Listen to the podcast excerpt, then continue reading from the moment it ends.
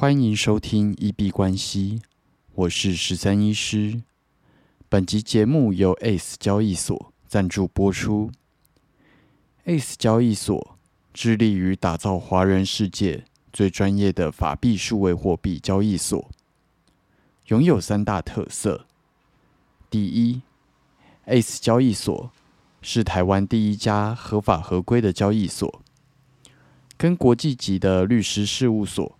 会计师、大型银行、监管单位以及立法单位都有密切的合作，并且聘任通过反洗钱课程的专业人士，坚持最严格的 KYC 跟 AML 规范，以最高规格来执行。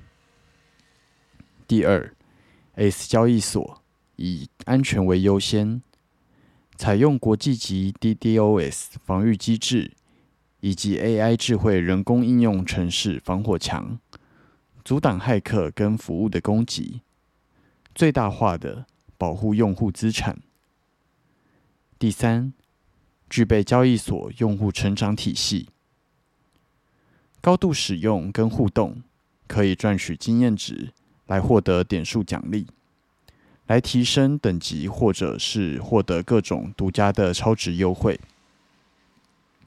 S 交易所是台湾的三大交易所，我认为相对安全性会比较放心。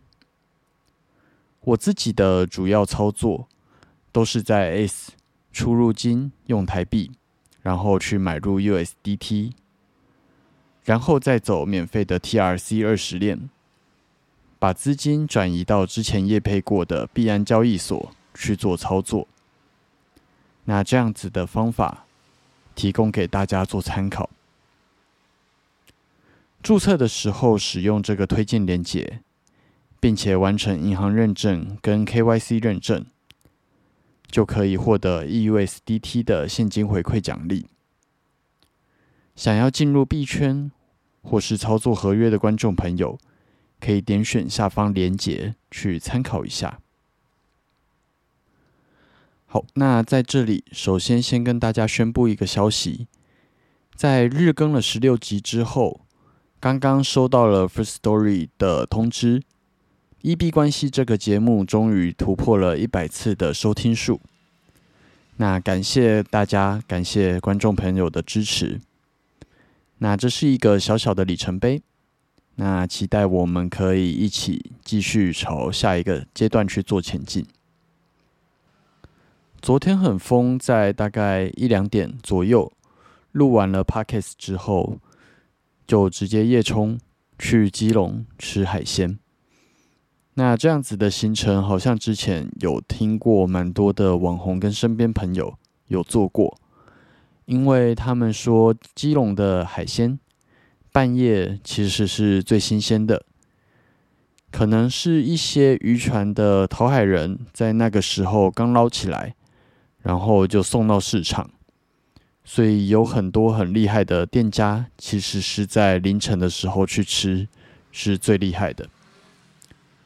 那昨天去也确实名不虚传，我们去的那几个店家，两三点了都还超级多人在做排队。然后昨天吃了一份生鱼片，一些握寿司，然后还有鲜鱼汤，最主要都是跟海鲜相关。那昨天去的店家确实是吃到的东西，我觉得超级新鲜，不确定跟半夜去有没有特别的影响。那昨天去的店家叫做诸天鲜鱼号。那就是他们的生鱼片就还蛮小个短袜，然后就是吃起来还蛮爽的这样子。然后还有一家渔家青鱼汤，那他们的米糕很香，然后鲜鱼汤带着还蛮浓的酒味。那这里基本上不是叶配了，如果是叶配，我会放在最前面。然后很令人惊讶的是，半夜去的时候。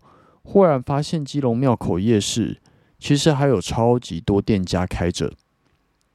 有一个说法是，这些店家开着是为了提供给这些早起或者是呃返航回来的淘海人，他们有一个在半夜还有吃宵夜或者是早餐的一个地方。那吃饱了之后，才有办法出海去，就是捕鱼。这个是好像之前看到的一个早市的说法。其实还蛮喜欢这样子的旅行方式。我过去其实就很常做这样子说走就走的一个旅行。我自己觉得说走就走，说冲就冲，是一个还蛮浪漫的举动。那昨天就是开着车，把车窗全部摇下来，然后还有一点星星，听着一个很 chill 的音乐，然后旁边坐着我女友。那这样子在高速公路上奔驰，就真的是一件还蛮 chill、蛮放松的事情。人生有的时候可能还是要有一些，就是说走就走、说冲就冲的疯狂。那稍微做一点疯狂的事，就会觉得，嗯，还蛮有趣的，打破平常自己的规划跟常规，算是另外一种突破吧。然后也蛮惊讶，原来从台北这样子开车过去基隆，在高速公路上几乎没有半台车。我们昨天这样子开过去，确实路上遇到的车应该不超过十台。那这样子一路很顺的开车的状况，竟然只要二十分钟就可以到基隆，真的是还蛮快的。甚至昨天还有一个想法，会不会以后其实可以开车去基隆，买了生鱼片或者下酒菜，然后再开回来台北配酒吃？因为毕竟开过去基隆的话，你就不能喝酒了。那说不定还有机会保持那个生鱼片或者是餐点的热度跟新鲜度。反正昨天还蛮有趣的经验。原来开过去只要二十分钟。那之后如果有呃比较好吃的行程或者是有趣的旅行，再跟大家分享。今天气温算是还蛮大幅的呃下跌，好像在讲股票。那气象局是说今天跌了八到十度了。那台北的晚上也开始下雨了，开始有秋老虎结束，然后开始转凉转雨的感觉。那提醒在耳机另一头的你们，出门记得带个外套跟雨伞哦。那今天币圈的状况，我们稍微来看一下。比较大的事情是有消息传出，Elon Musk，呃，可能会重新去收购 Twitter。那，呃，在昨天这个消息出来之后，柴犬币跟狗狗币都有一波还蛮大的涨幅。那接下来推特的股价也涨了二十几 percent。接下来会有什么样子的发展？再关注一下这几天的新闻。那如果有看到有趣的部分，我们再上来跟大家做探讨。那我们首先先看一下美股 S M P 五百。在录音当下收在三千七百八十七点，今天涨跌幅目前是负零点零九 percent，最高一度来到了三千八百零六，那最低是在三千七百二十二，日 K 均线仍然向下。那今天开盘的时候，其实下杀了蛮大的一段，所以让我以为说今天应该会以就是低点做收。认为昨天的涨势可能就是一个小小的昙花一现，但是后续的表现还蛮强势的，一路往上冲，把开盘的前几个 K 棒全部都收复了。那最后回到了价位跟昨天差不多，均线仍然向下，所以目前我还是会看是一个下跌回弹。但是今天如果收的如此漂亮，呃，出现一个很长的下影线，那如果能够站稳这个区间，有机会是一波新的多头的开始。我们看一下大哥比特币的状况，在录音当下收在两万零一百三十五，今天涨跌幅是负零点九七 percent。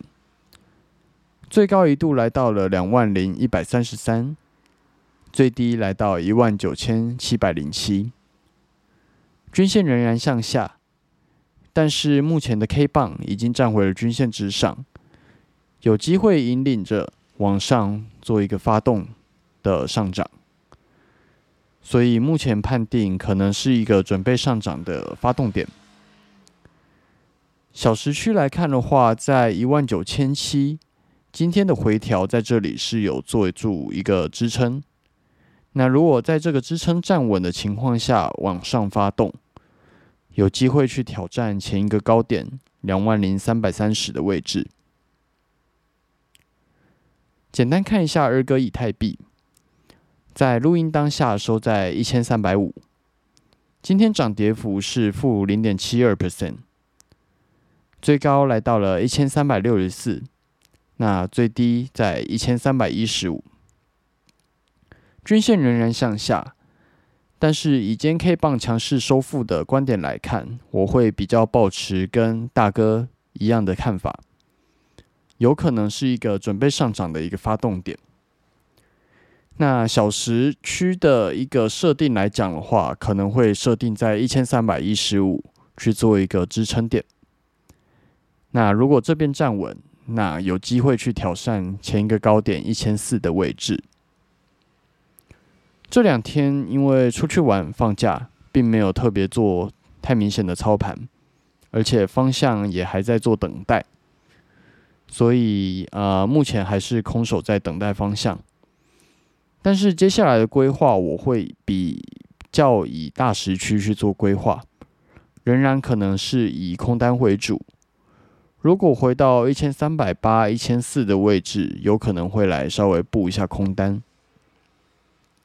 那最近呃，就是像上一集提到的，仍然在做回测去增强信心。好，那最后进入 Q&A 的部分，再次提醒大家，我们的节目在 Apple Podcast 跟 First Story 都有文字留言区跟语音留言区。